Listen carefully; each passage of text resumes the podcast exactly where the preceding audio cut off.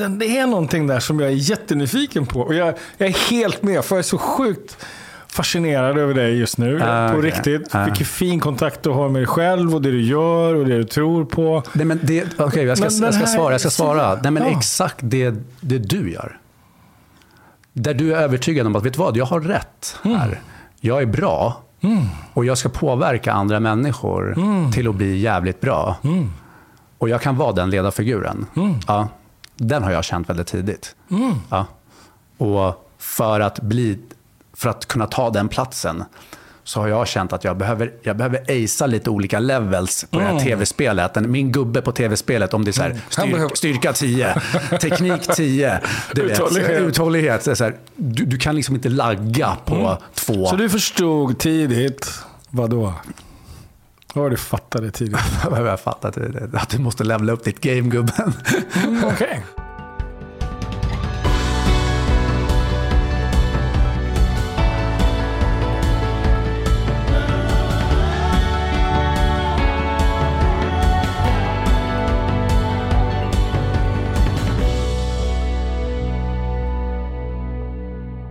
Varför, var, var kommer namnet Sia ifrån? Sia, eh, det är persiskt. Eh, och, eh, så helnamnet är Siamak. Men min pappa sa alltid Sia. Och det är svart. Mörkt. Liksom, för att jag hade så mörka, mörkt hår, mörka ögon och allting. Så, Så alltså jag växte upp så kan han alltid med Sia, Sia, Sia. Sia. Sen låg vi till när jag gick i, tror jag var, jag gick i tvåan som vi la till Alexander. Det var så, min, min, min mamma och pappa hade så integrationsprojekt med mig när jag var... jag De, de kom 80, 85, jag föddes 86. Och vi sattes ut i Täby, som ändå är en ganska liksom, svensk... Intressant sägning. Vi sattes ut i Täby. Ja. Ja, men flyktingförläggningen så vi, vi placerades där. Liksom. Eh, vilket var skitbra. För att det är en bra kommun, det är liksom blandning, men eh, inte ett utlandsförskapsområde då. Eh, men då hade de ju sett på den här frusna fotbollsplanen att folk stod på grickor och åkte, föräldrar och barn. Liksom. Så vågade de inte gå ner riktigt själva, förutom på kvällen. På kvällen tog de ner mig när jag var typ så här 3-4. Jag satte på mig skridskor, du vet, lirkade ut. Eh, hade aldrig stått på is själva. Gick där och gled mig. Sen hade, gled jag tydligen ut. Och så stod mamma och pappa vid sargen där och bara, okej, vi kommer inte klara av att lära honom det här. Han måste gå på hockeyskola. Så då började jag hockey när jag var typ 4-5. Faktiskt. Ja. Och då, när jag började på hockeyn och började spela matcher, och svenska analfabeter skulle uttala mitt namn, som går att bokstavera, Siamak. Man kan bara säga så, S-I-A-M-A-K. Det gick liksom inte. Och Sherpay, det blev ju också Chipri, lalala, Siala, nummer åtta, Sema. Och du vet, när man är liten, då Det tycker man det är viktigt. jobbigt för att alla andra, du vet, Hampus, Erik, liksom. Eh, så då märkte de väl det, så de så här, "Ja, men kan vi inte, vi lägger till ett namn också bara, så att det blir lite enklare för honom. Eh, så de till Alexander. Okej, så dina föräldrars integrationsprojekt att var att få ut dig på en ishockeybana? Ja, exakt. Men det gick ju skitbra faktiskt. Ja. Eh, jag har fått med mig mycket från, från den kulturen, kunna liksom prata med den äldre generationen svenskar, eh, våra tränare, våra tränarfigurer liksom var ju verkligen den här klassiska svenska som idag är liksom 50 plus, eh, 60. Eh, också kidsen, liksom flugornas herre i omklädningsrummen, hierarkin. Eh, men, och då samtidigt också i skolformatet ändå umgås med folk med invandrarbakgrund och, och få den biten också. Så jag skulle säga att jag får förunnat alla olika fragment och så bredd som jag har haft när jag växte upp. Vilket var svårare att tackla när man var liten, såklart.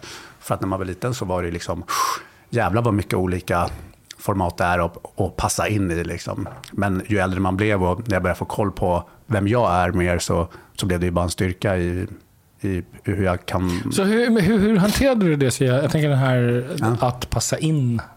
Vad har du för relation till att passa in? Att passa in? Jag skulle säga att passa in blev väl snarare att snarare än hur blir jag bäst? Är du med? Kanske för att i liksom olika statusområden så blir det väl det liksom som blir, alltså på något sätt någon, någon form av prestation blir det ju såklart. Och, och när man känner att man kanske inte passar in, kanske hålla tillbaka lite för att inte råka liksom illa ut när man är liksom en liten grabb, ung. Jag var lite mindre än alla andra också. I växt till... Alltså, Ja, jag, gick i skolan med de som var ett år äldre. Eh, Hur kommer det sig? Jag blev polare med ett, ett tvillingpar på vårt dagis. Eh, som eh, heter Peter och William. Deras farsa var jurist och mamman var vår musiklärare.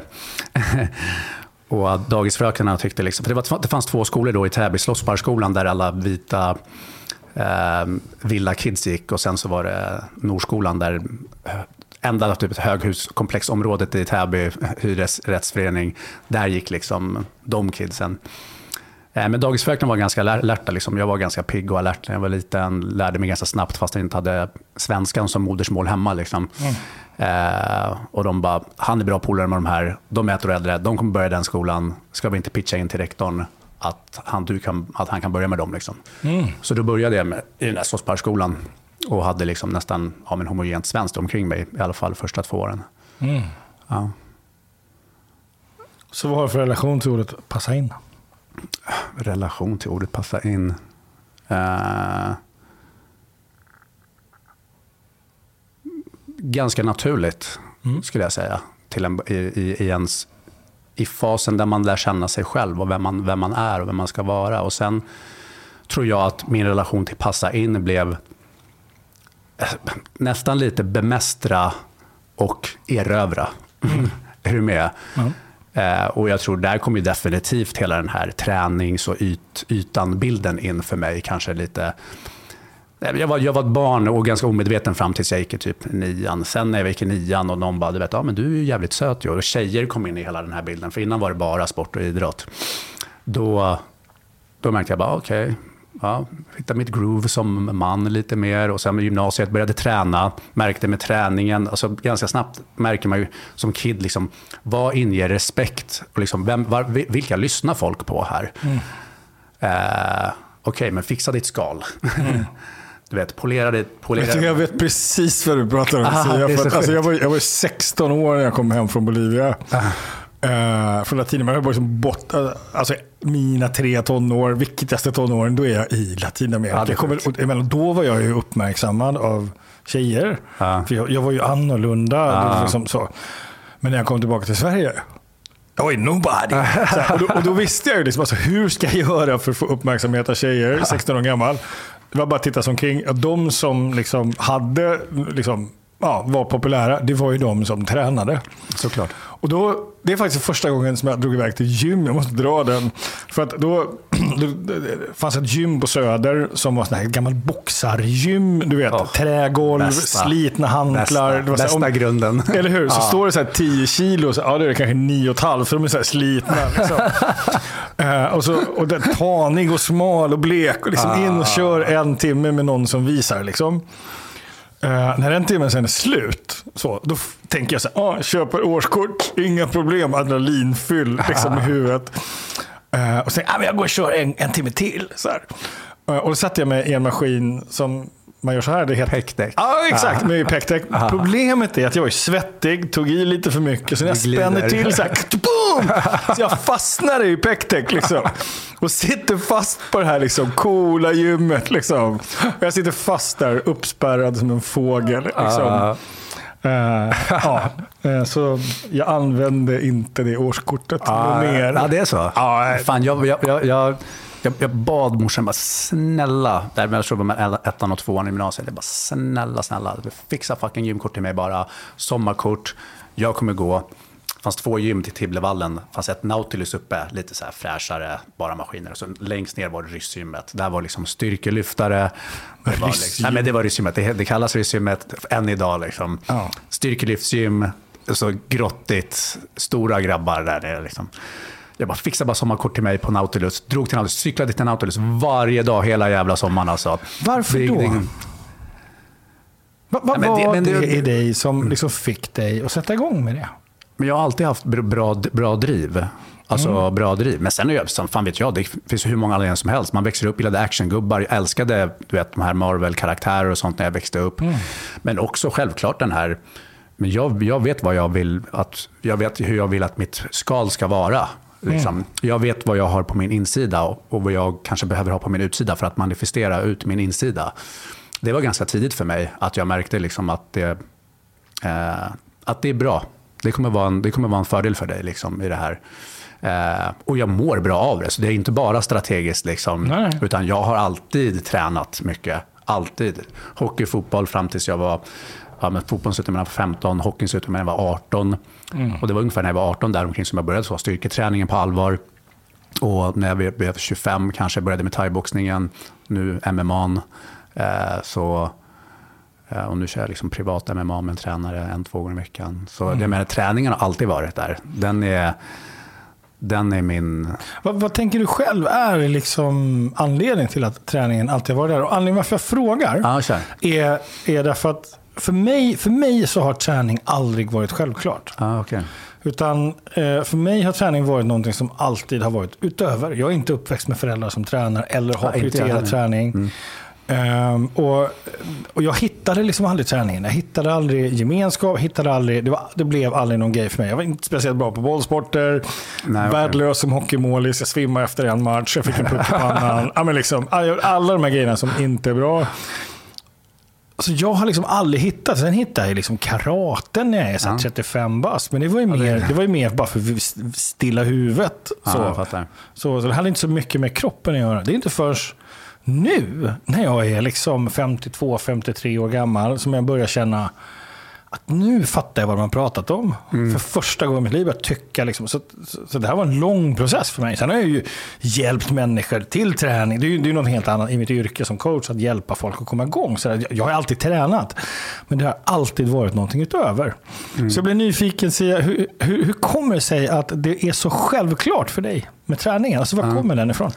Ehm, jag tror man börjar baklänges istället och går från var jag är nu. Där jag har, eh, det är delägare i ett bolag som håller på med träning eh, och, och säljer träning och där jag utbildar tränare. Jag tror liksom att om man går och kollar på hur var jag i plugget studiemässigt, absolut duktig i plugget. Liksom. Har du persiska föräldrar oftast så finns det liksom en eh, krav på, på, på hög studiegrad. Liksom. Men, och jag är jätteintresserad av samhällskunskap och statsvetenskap och politik och sånt överlag. Och det har jag haft med mig. Men jag skulle säga att där jag har excellat som bäst och där jag har fått känt bekräftelse som mest, som man kanske som barn behöver, vad vet jag. Där, eh, det har varit inom idrotten.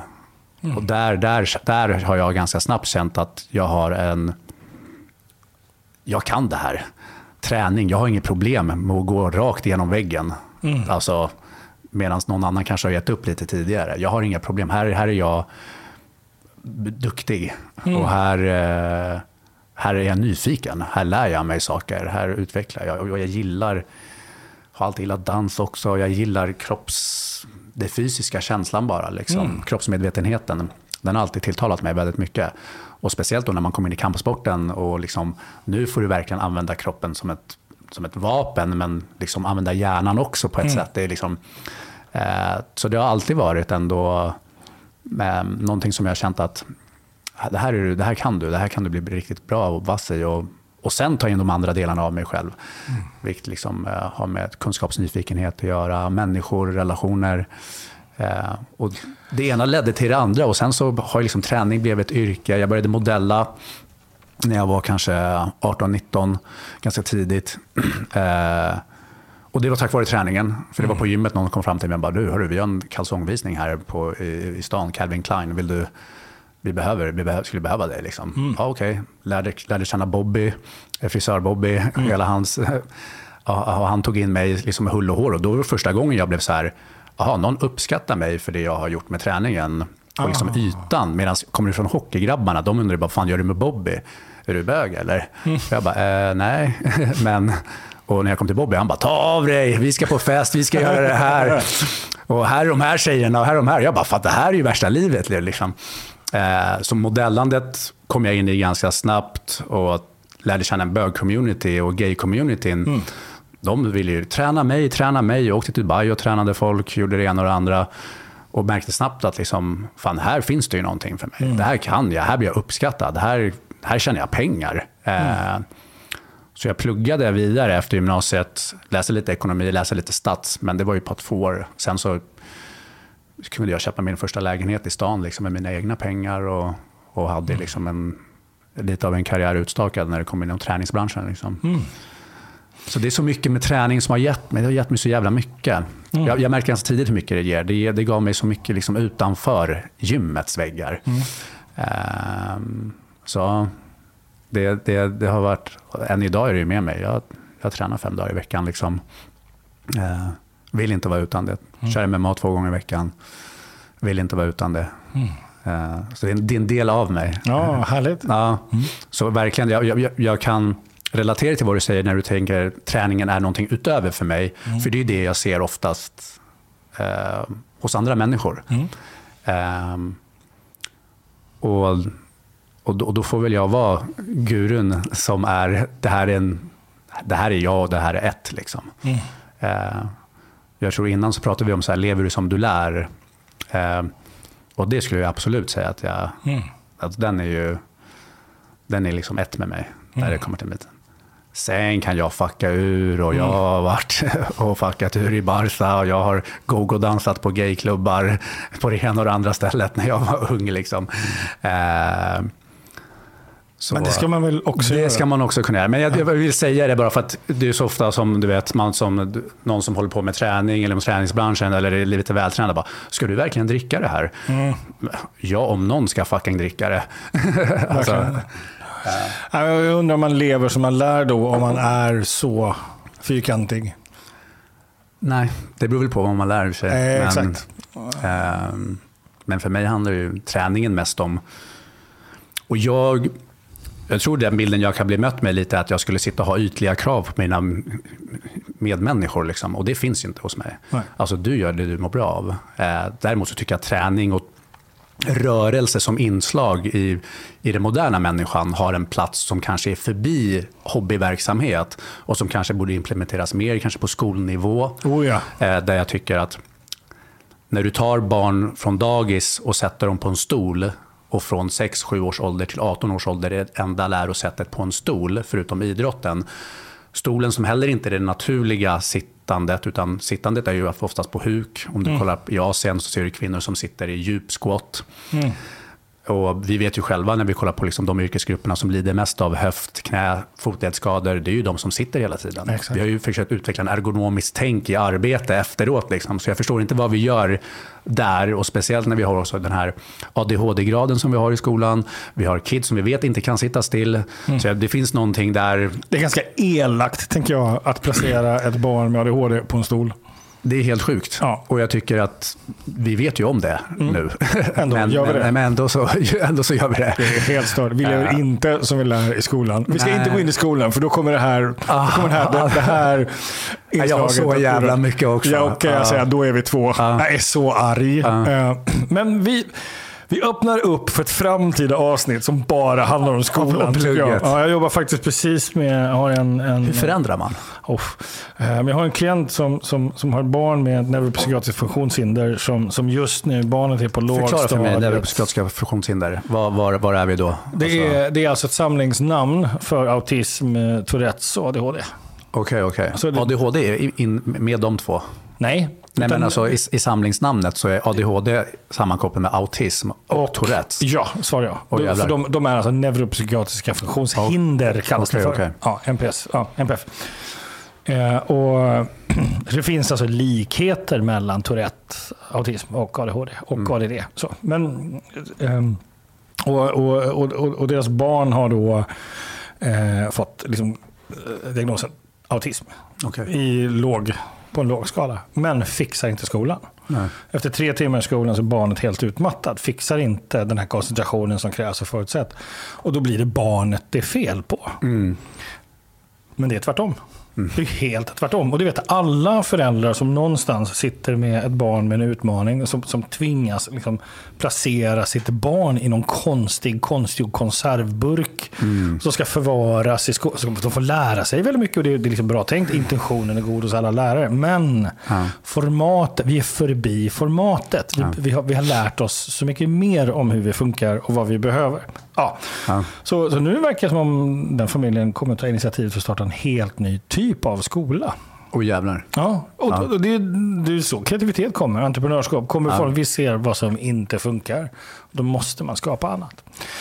Eh, Sia, du sa en sak som fångade mitt intresse förut som handlar om, som handlar om eh, insidan och utsidan. Ja. Va, vad menade du med det? Med insidan och utsidan? Ja, vad menar du med Nej, det? men jag tror att det finns många människor som har en, en inre röst. Eh, tankar, känslor som de kanske skulle vilja manifestera på ett sätt. Eh, som de kanske inte känner att de kan. För att de inte har den platsen i, i, i omgivningen, i sammanhanget. Ehm, och som ofta, inte alltid, kan vara liksom statusrelaterat. Eh, för att det var de coola kidsen som pratade högst och hade åsikter och tankar. Det var den som var uppfostrad på ett visst sätt som kunde ta plats och bestämma när fyra vänner bestämde vad de skulle göra. Så var det en som överröstade de andra. Men det kanske finns en kille som känner att den har någonting men ah, det är inte min plats att göra. Eh, och det, det har jag aldrig velat vara. Alltså den som håller tillbaka det jag tycker, tänker, känner. Ehm, och när man blivit äldre så märker man att det behöver inte manifesteras. Man behöver inte ha ett skal för att säga, tänka vad man tycker. Liksom. Men när man är i den här åldern där det är viktigt med, ja, med tjejer, det är viktigt med liksom hela den biten, då blir det liksom svårt att komma ifrån det. För att, ja, men du sa ju själv liksom, hur det var när du, gick, när du kom tillbaka i plugget. Vad fan, vad fan är det för stad? Vad är det för regler som gäller här? Liksom? Eh, och då räcker det inte att du kanske har en morsa som säger du kan göra allt du vill i världen. Du- alltså, för det är inte därifrån du får det. Du får det i sammanhanget du är i hela tiden. Liksom. Så, så hur är din insida? Hur min insida är? Eh, nej men jag skulle vilja säga att den är... Den har lite av allt möjligt som alla har. Liksom. Men eh, definitivt så är jag ju präglad av eh, min eh, mamma och pappa och deras bakgrund och deras liksom, historieberättande om vilka de är. Och sett, sett deras resa i Sverige och sett min mamma är ju en makaber kvinna. Alltså hon är ju en helt fantastisk människa. Eh, omtyckt av alla, ger alltid, driven, kommer framåt. Hon liksom plockar alla enheter på samma gång. Behöver kanske tänka lite mer på sig själv, kan jag tycka. Eh, men har tagit hand om mig och mina systrar på ett sätt. Liksom. Och, och pappa, han, han är tio år äldre än mamma. Eh, och när han kom så var ju mamma gravid med mig. När de kom. Så de kom innan, han kom efter? Nej, han, de kom tillsammans 85.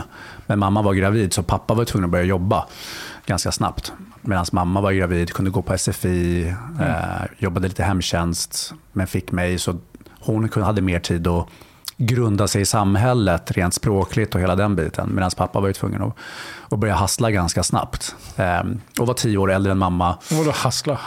Nej, men han kommer ju från...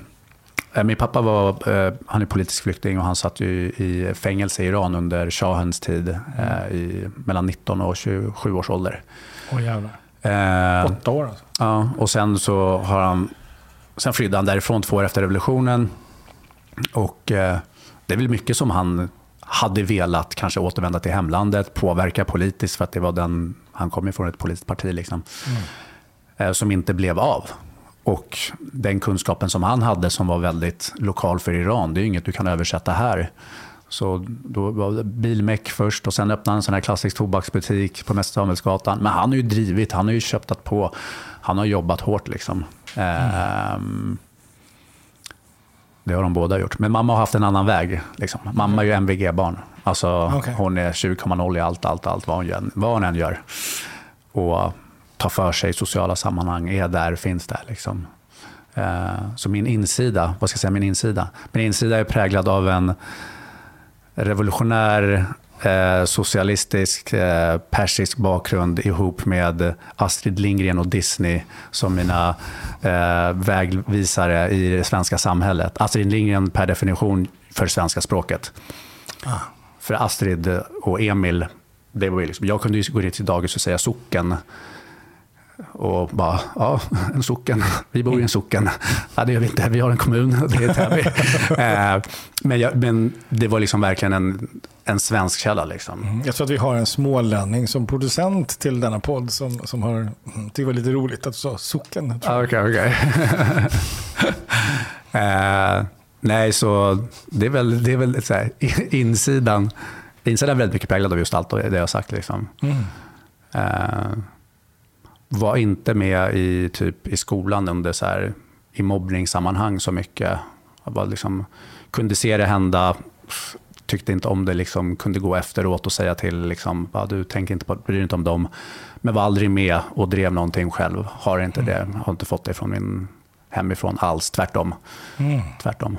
Eh, så lite, Märkte du vad som hände med dig själv när du började prata om din mamma och pappa? mm, nej. Vad tror du hände? Eh, kanske blev lite mjukare i Mm. rösten. Ja, lite mjukare i rösten. Vad mer? Ja. Eh, jag vet inte, känsligare. Mhm. Ja. Och vad mer? Mjukare, känsligare. Ja, jag vet inte. En sak som jag noterade var att du blev mycket lugnare. Ja. Så, du gick liksom på. Ja. Och det var så här, ah, skön feeling. Bästa. Ja, det var bästa, Bästa. feelingen Ja, helt plötsligt. skönt, Alltså, det gick ju att ta på sig. Vad härligt att få Ja. höra. Vilken kärlek. Ja, jätte, jättemycket respekt och kärlek för vad de har Mm. åstadkommit. Ja, gud, jag blir liksom. tårögd. Bästa. ja, fint. Så nej, ja, vi, vi, har fått fantastisk chans. Liksom. Men det tycker jag alla människor har fått. Mm. Som är födda och uppväxta och får bli Att få leva. och få tänker jag. leva. Och, eh, så det är väl därför jag, eh, samtidigt som jag har det solidariska hjärtat som är så här, vi ska hjälpa alla som vi kan hjälpa, Mm. så har jag för mig själv tanken, jag ska skapa för mig själv. Jag ska fixa för mig själv. Mm. För vem jag, är du annars, tänker jag? Nej, Och vad är hjälpen värd om du, Nej. om du utplånar dig själv? Jag tänker det är, en- det är en intressant kombination av en, en MVG-hasslare. liksom, alltså, det har ju en, en liksom kreativ entreprenör som, Eh, som också... så har- bra betyg hade jag inte. Inte MVG allt. Nej, men jag tänker, jag tänker Jag att du var- har en relation till prestation. Average, ja absolut. Ja, eh, och jag tror inte du spelar hockey mediokert. Nej. Nej. Jag tror inte du åkte ut på isen och tänkte, ja ja. Nej. Nej, precis. Så, så det, det är en annan variant på MVG menar jag. Ah, Okej, jag fattar. Ja. Ehm, så. Jag är fortfarande nyfiken på liksom det här skalet. Alltså, du, du blir medveten om för att, vara, för att ha den här insidan som du pratar om så måste jag ha det här skalet. Sa du. Ja. Vad menar du med det? Så att jag förstår. Jag tycker det är en, jätte, en jätteintressant metafor. Nämligen. Okej. Eh, jag vill också säga att det är inte något som jag idag per definition känner. Nej, nej. Eh, men det kunde prägla mig i mina äldre tonår. Såklart. Att, att, eh, att om jag blir vältränad, om jag lär mig hur jag försvarar mig själv, våldskapital, Ja. eh, och blir populär på grund av de två, Mm. ihop med mina kommunikativa skills och att jag liksom kan börja manifestera den. Alltså, alltså, det är det jag behöver för att kunna manifestera mina inre, alltså den jag är, Mm, på ett vem- annat sätt. Och vem, vem är det? Ja, du ska alltid hålla på. va? Vem är det? Ja. För, för Ehm. den, den, det är någonting där som jag är jättenyfiken på. Och jag, jag är helt med, för jag är så sjukt fascinerad över dig just nu. Ah, på okej. riktigt. Ah. Vilken fin kontakt du har med dig själv och det du gör och det du tror på. Nej, men det okej, jag, ska, Men jag ska svara. Jag ska svara. Nej, men Ja. exakt det, det du gör. Där du är övertygad om att, vet du vad, jag har rätt här. Jag är bra och jag ska påverka andra människor till att bli jävligt bra. Och jag kan vara den ledarfiguren. Ja, den har jag känt väldigt tidigt. Ja.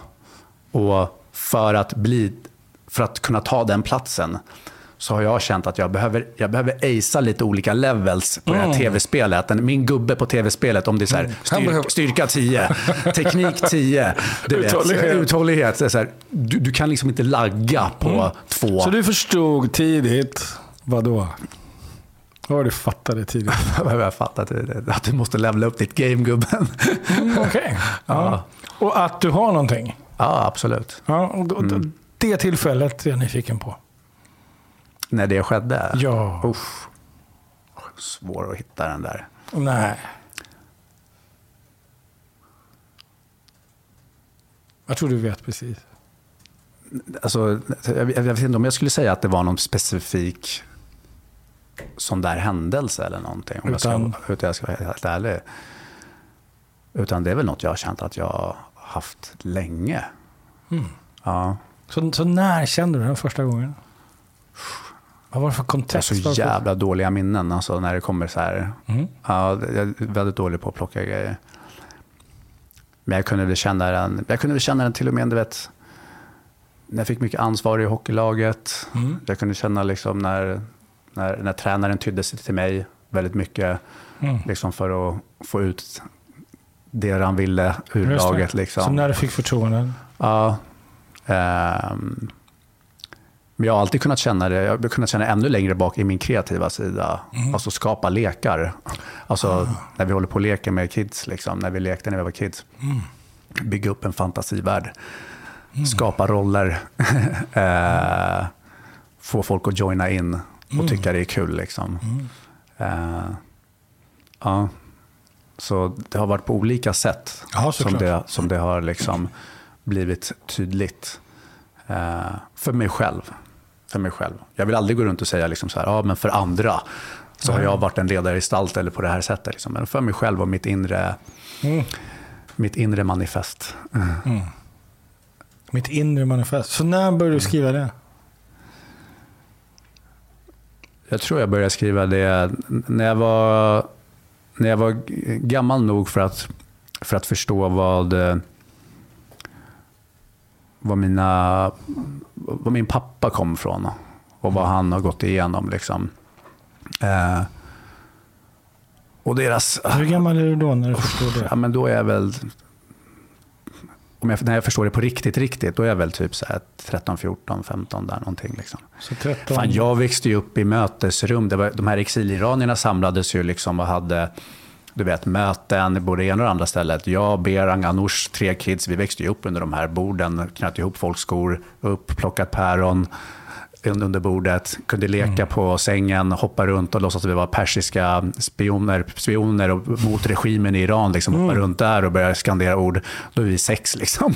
Fan vad underbart. Alltså, och det som vet vad skönt ser? För mig är det precis likadant. Alltså, men, bara att jag är uppväxt i liksom kollektivmorsan. Liksom, och jag sprang omkring och lekte. Jag vet inte om du har sett filmen Tillsammans. Ja, Men det är min barndom. Okej, alltså, okej. eh, döda Pinochet. Och, Ah. samma grej, vad sjukt. Men, men, men absolut när jag var lite, äl, lite äldre än så som jag liksom förstod eh, ja, men kampen de stod för. Och liksom, sen, var, sen, sen, var, sen, sen var ju det deras kamp, liksom, eh, eh, rent politiskt. Men det, det, det, satte sig en prägel på mig rent så här... Jag vill vara mer än att bara vara. Är du med? Jag vill vara mer än att bara vara. Jag vill, jag vill, att använda sin... och Jag tycker det är så fantastiskt, för det finns så mycket, speciellt i det här landet, du har så mycket artister som vill påverka dem på sitt sätt, med sitt uttryck. Liksom. Och i, i, ibland kan man fastna i liksom så här, hur ska jag påverka? För jag har känt ofta så här, fan jag ska bli politiskt aktiv, det är det jag borde bli. Liksom. Eh, ja men vänta, pengar till mig själv då, vad ska jag tjäna det? Ja just det, fan, träningen, den var gratis. Här har det hänt grejer. Eh, så jag kan absolut känna typ idag så här, okej shit, det är så jävla mycket grejer jag skulle vilja göra. Jag gillar att skriva. Jag gillar att, eh, med träningsbiten också. Jag gillar entreprenörskapet. Hur påverka? Du vet, så, men jag tror jag kommer ha olika faser i livet. Så jag liksom lutar mig tillbaka lite. Och, och du har jobbat hela livet med att bli grym på att levla eh, rustningen. Liksom. ja, exakt. Och kanske insidan som är nästa steg. Ja. Och den har ju, alltså, ja, insidan i, mina, i min relation med tidigare relation så det har ju varit min absolut största resa på, med Mm. insidemässigt. Sen har jag ju också, jag har varit iväg och gjort Ja, det betvivlar Ja. jag inte. det, både- märker jag på dig. Ja, Ja. eh, Jag- jag- vad skönt att vi inte uttalade den. vad, tänkte Det har du gjort. Jag bara, det ceremoniella, eh, det spirituella, eh, men även med hjälp av coach här Mm. hemma Mm. också. Ja. Ehm, för nej, jag har absolut, i min, i min relation, min, min tidigare relation, absolut hade, men då var jag så jävla ung, 25, Mm.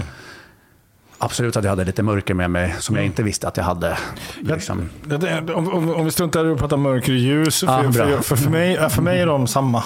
Okej, ja. Eh, Det är li, livet. Ja, Ehm, skönt. Och jag menar, ibland står man där och då tycker man det där är bättre. Och ibland står man Mm. på andra sidan och tycker det andra är bättre. Så att, ibland är det mörkt och ibland är det ljust.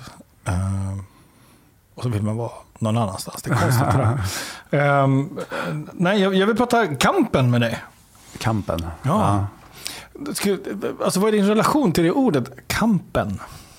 Min relation till det ordet, Mm. kampen, är väldigt definierad av tidigare väldigt definierad av det svarta eller vita. Liksom Mm. det här ondska goda, eh, bröderna Lejonhjärta, eh, mammas och pappas syn på extremkapitalismen, liksom, fördelningspolitiken, du vet, hela den biten. Liksom. Eh, Ja, och rättvisepatoset. Skulle- med, skulle med du- människor, hur man behandlar människor, hur man är med dem som runt omkring sig. Skulle du, skulle du referera till dig själv att du har kämpat? Om jag har kämpat i mitt Mm. liv? Eh, ja, absolut. Och, och vad är det för kamp? Är jag nyfiken på. Om du idag liksom tittar tillbaka, vad, vad har Sias kamp varit hittills? Att bli den han är. Mm. Ja. Och förstår du varför jag frågar? För Mm. att den är ju otroligt intressant. Att bli den han är. Förstår du hur många människor det är som längtar efter att kunna sitta och säga en sån sak? ja, jag förstår det. Mm. Ja. Och det är därför jag är dubbelnyfiken. Så hur har du gjort för att ha det här så självklart för dig? Att bli den här, att, att du så tidigt, eh, får tidigt får du klart för att jag vill bara vara den jag är. Ja, men det har inte varit så självklart. Nej. Det har inte varit så självklart. Och hade du kommit till mig för i somras, då, då min tioåriga relation tog slut, liksom. eh, då hade jag ju bara, vem fan är jag? Vad är jag utan det här? Alltså, vem, vem är jag ens utan det här? Varför gör jag de grejerna jag gör? Jag hade ju ett syfte här, vi skulle vara familj. Liksom. Eh, så jag tror det går lite upp och ner med liksom säkerheten på, på den frågan. Eh, men jag tror att efter den episoden, för jag hade aldrig varit med om ett uppbrott, det var mitt första förhållande, mitt enda förhållande. Och den resan jag gjort efter det, för det var så många andra grejer som var på plats redan, men just den biten, attachment, eh, medberoende, eh, den behöver jag uppenbarligen lära mig mer om. Okej. och Att du där- var mer beroende till henne. Ja, till henne. Och där jag är nu, idag, så är det bara i, i tacksamhet till, till, till den jag är. Ja. Och det jag har omkring mig och de människorna omkring mig. Och, den, eh, och exakt där jag är i mitt liv just nu. Liksom. Mm. För jag tänker att ny- nyckeln för att komma ut ur ett medberoende är ju att ta hand om sig själv. Ja, Mm, Så. ja, Och börja där. Och stå för det. ja. Och det är ju verkligen det som blir svårast just när en sån grej händer. Det här att, oh, okej, fuck käket, ska sköta käket. Och jag kan lätt bli en sån som du vet, okej jag vill inte käka. Du vet, gå och träna, oh, fan jag vill inte gå och träna riktigt heller. Och då är det ändå min go-to, min kärna. Liksom. Men jag vet ju, så fort jag har gjort det, så vet jag ju att, oh, fy fan vad skönt det där var. Fy fan vad det gav mig mycket här. Så du har också haft svårt att gå till gymmet? Ja, eh, det kunde vara nå- nå- en liten period där, men det, det jag ändå gjorde det. Och det, det är väl så här, min den här huvudet genom väggen, där jag ändå kan känna någonting. Jag har varit bra på att göra saker som är bra för mig själv, som inte alltid är roliga. Ja. Äta någonting som är lite tråkigare än det som är lite godare, bara för att jag vet att det här är bättre för mig, för min insida. Ehm, så jag, den, den har jag lärt mig bemästra. så jag vet att du går till gymmet gubben. Du kommer må så jävla mycket bättre efteråt. Sitt inte här i sängen och vältra ångest. För att det stillasittande, det, det, det containar ångesten. Liksom. Du, behöver, du behöver, det här måste få komma ut på ett annat sätt. Mm, jag håller med och inte. Jag tänker att ibland så behöver man sitta stilla i sängen. Ja, absolut. Och, Och, det har jag gjort. och låta Ja. det grumliga vattnet, Ja. liksom, låta grumlet i vattnet sjunka ner till botten. Ja. Så att man ser. Liksom. Nej, jag hör det. Jag hör det. Ibland behöver man stanna upp. Och det har jag gjort. Jag kan, jag, kan, jag kan känna en tydlig skiljelinje bara där jag vet inte, alla människor är olika, men min fantasi och mitt historiebyggande har varit väldigt starkt. Mm. Och det är det som har varit jobbigt med medberoendet här, för jag har ju liksom byggt historien om oss och Disney-sagan om oss och vi Mm. skulle ju liksom... Och om jag sitter och det går för lång tid i mitt vältrande, då är det inte längre min sorg, utan då är det min sorg beroende på historierna som jag nu återberättar och gräver vidare i. Och Så du är alltså inte kvar i verkligheten? Nej, exakt. exakt. Och då måste jag liksom bara, hörru, nu är det inte verkligheten Mm. längre. Nu är det här du, nu är det här en del av din hjärna som skapar det här och du bara fortsätter känna på det. Mm. Liksom. Jag tycker det är intressant att du snäppte med fingret eh, nu. Men det, är- det, är en, det är överkurs, det ska jag ta med dig sen. Okay, ja. Ehm, eh, mm. Men kampen, Det är den jag är nyfiken på. ja. För jag, jag tänker så här, jag tror att det är också en del av min historia, alltså mitt historieberättande kanske. Mm. Alltså när vi pratar om kampen, det bara den här kampen, vad, vad fan är kamp för något då? Hur definierar man det? Men det är väl del av mitt historieberättande för att göra mitt, mitt liv mer intressant för mig och få, få mig att, har varit för mig att liksom göra, att sträva efter grejer och... Bertolt Brecht, har koll på honom? Eh, nej. Med din eh, vänsteruppväxt så din pappa har säkert koll på Bertolt. Brecht. Eh, Men han, ehm, det finns män som kämpar i livet, de är bra. Eh, Det finns de som kämpar ännu mer i livet och de är ännu bättre. Sen finns det de i livet som alltid kämpar. De är de oersättliga. Okej. ja. Det, liksom, och det är en, hyllning från Bertolt Brecht. Väldigt taffligt återgivet av mig, jag vet. men, men, men, men det är på något sätt så är det en hyllning till kampen. Alltså det här, det här lusten att vilja bättre. Lusten att liksom ta det som finns och göra bästa möjliga man kan av det man har. Istället för att sitta och önska att man, har något, att man hade något som man inte har. Så, och jag, jag tänker det är, det är också en, en, en ehm, det är, det är en fin egenskap, en fin resurs, så, tror jag, som alla människor besitter, som alla borde... Liksom, vad är din kamp? Liksom, "Ja, men min kamp är det här. Och att stå för den och att liksom ha den vid liv. Så. Eh, och jag, jag tycker den här... Eh, att bara eh, liksom, vara den jag är. Det är ju en daglig kamp. Det är ju, det är ju ett Ja. dagligt beslut när man vaknar upp och det är mörkt. Att bestämma sig för, okej men vem vill jag vara i förhållande till det här mörkret nu? Och, och, att, och att ta det dagliga beslutet, det är ju att liksom kämpa. Och att inte resignera, inte ge upp. Liksom. Jag, jag, blir, jag blir väldigt glad över att höra det, att den här är så vital hos dig. Ja. Så, eh, och då blir jag också nyfiken på varifrån den kommer. Liksom. Och sen finns det ju liksom den här, men när ska du inte kämpa? För, för det kunde jag ju märka, om vi bara knyter an återigen till så här, en relationsbit. Jag kämpar, kämpar. Men ska du kämpa för kärlek? Mm. Nej, det kanske inte. Det, det kanske du kan göra, men det ska ju inte vara en kamp. Liksom. Eh, och det Nej, men jag, tänker, perspektiv. men, men jag tänker det kan, vara, det kan vara en självkamp. Vill jag älska henne idag? Ja, jag fattar vad du menar. Ja. Ja. Alltså, alltså kampen med sig själv, att göra upp med sig själv. Att liksom i de här när man, när man får kontakt med sitt mörker och välja. Ta beslutet, gå framåt även om man är rädd. Liksom. Så. Vara man. Att, vara, att vara man. Ja, eller? ja. Ja. Var- Var är du någonstans? Vad gör du, undrar jag, så här, nu om fem år? Säger jag. Uff. Så för ett halvår sedan relationen, bam, så här, Ah. du driver verksamheter, åker runt världen, tränar hjärnan. Vad pysslar du med om fem år? Om fem år.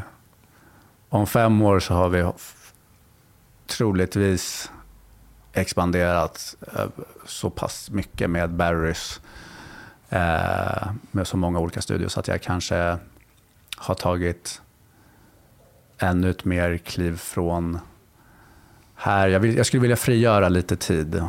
Fem, fem år fram skulle jag vilja frigöra lite. Och det har jag ju verkligen gjort, min process från vad jag har kommit till där jag är nu. Liksom, och kan bestämma mina, mitt dagliga, vart jag är och inte på ett sätt. Eh, ännu mer sånt framåt, gärna.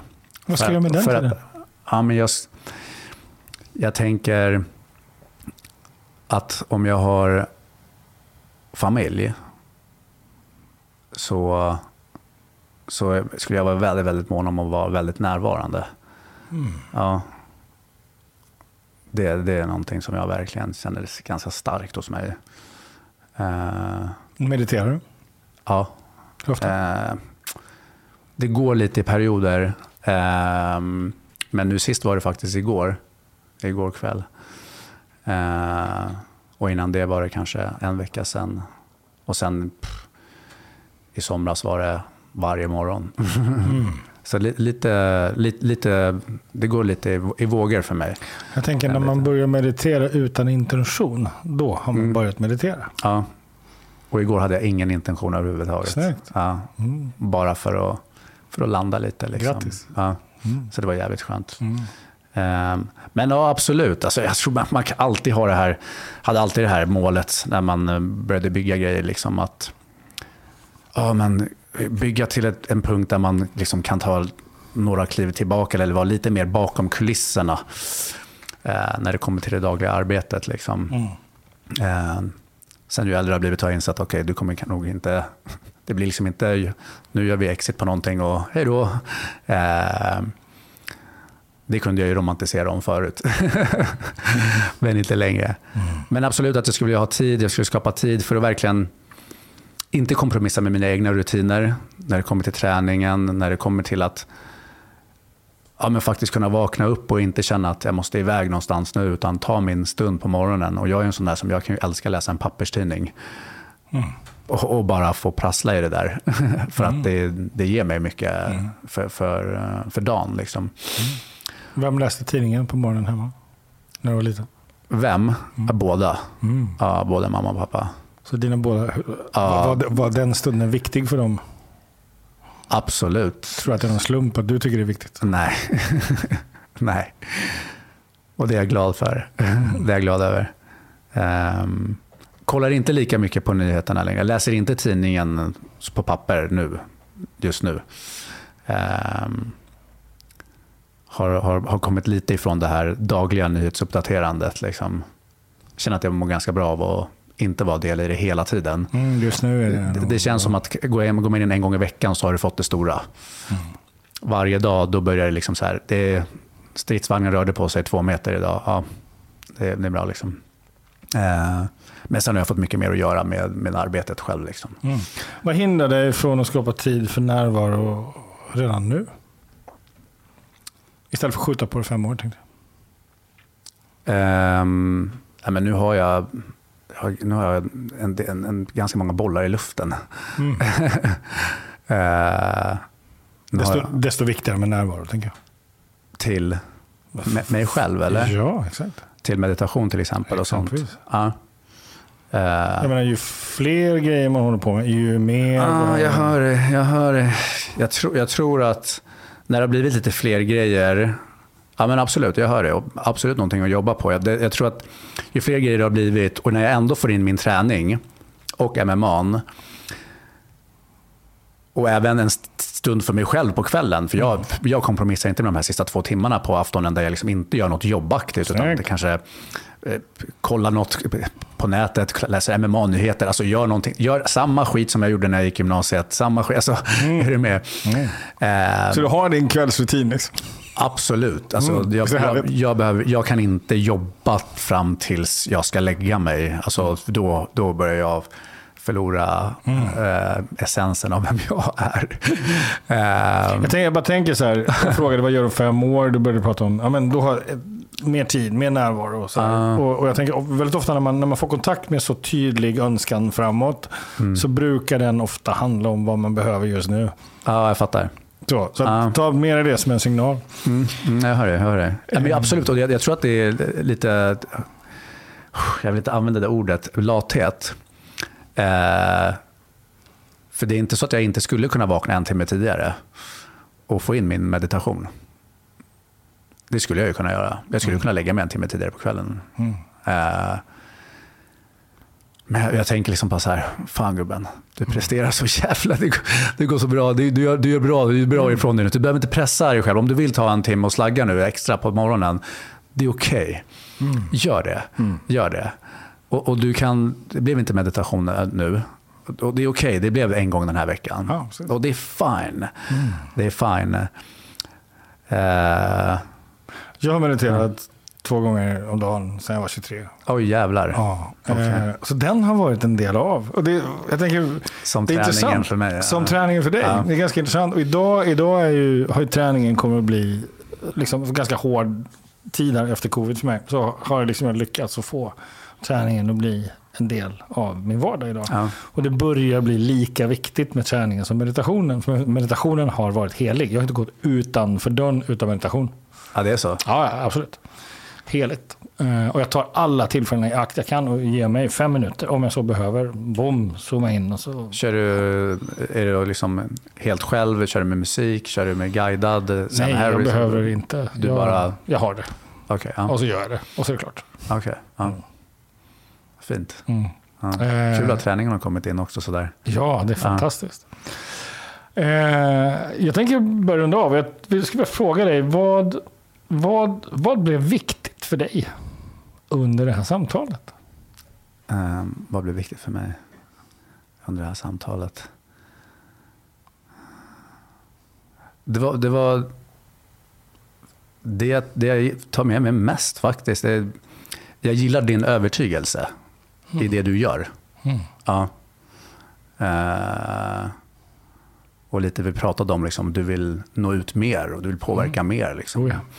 Och jag känner, jag känner lite kring dig, liksom det som skulle kunna uppfattas som brist på ödmjukhet i din approach, när du liksom är väldigt boom, boom, boom. Mm. Tolkar jag inte alls så. Utan, men jag, jag kan liksom, om jag bara hoppar ur mitt eget väsen och så här, bara, Mm. uff, hur kan man uppfatta, hur kan en lite mer skör människa uppfatta din... Mig, men- Ja, eh, och det, det gav mig lite mer trygghet i, i mig, alltså Mm. på något sätt. Liksom, eh, att fortsätta manifestera mig och det Mm. jag är bra på och det jag gör. Liksom. Ja, fint. Eh, så det var min, liksom, min read på dig. att du skulle reada mig. Men min read på dig, den, den gav mig faktiskt ganska mycket i, i, i, just, ehm, i just det fallet. Liksom. Mm. Ja. Eh, sen var det bara nice att alltså, mi- mini, minigräva i grejer som jag inte riktigt har Mm. Reflekterat kring tidigare. Mm. Eh, och var det kommer ifrån. Det är alltid svårt att svara direkt på så här frågor. Du vet, vad, när var det här? Hur var det här? Och, och, men men det, men det får en också att tänka till lite. Mm. Eh, men det, jag, jag, ja, fan, jag, är, jag är på en bra plats. Mm. Eh, ja, I mig själv alltså. Det, det, det är sant. Mm. Eh, och det känns jävligt bra. Ja. Mycket att vara tacksam för. Ja. Och det, det är där jag känner, jag känner en skyldighet till det. Liksom. Fan, det är en bra plats. bra fan. Jag har en skyldighet för mig själv i mitt liv att, att bara fucking skina. Och det kommer vara dagar då det inte skiner, såklart. Men det är ju en del av, en del av bordet. Skärvorna, allting. Det, är liksom, det hör till. Mm, Det är också ett dagligt beslut. Ja. Ja. Känner du så själv? Oh ja. Oh ja. Känner du så alltså, i praktiken, att du Oh ja. vaknar upp att du, och nu bestämmer jag mig Ja, för det här? Det absolut. finns en inre monolog eller? Hur, hur, hur? Nej, men det är en, det är en eh, mm, kontakt med mig själv. Ja. Gör jag vad jag ska? Ja eller nej? Men finns det, en, finns det i dig även alternativet tvärtom? Nej. Nej. Så det är inte en diskussion ens? Det är en finns diskussion, ett men det är ett beslut. det, är, Okej, det, är en, det, är ja. en, det är egentligen en påminnelse om ett gammalt beslut som jag förnyar. Mm. Och kollar, stämmer det? Ja, det stämmer. Kör. Okej. Mm. Gött. Du, tack så. Tack som fan. Angenämt. Skönt. Jävligt.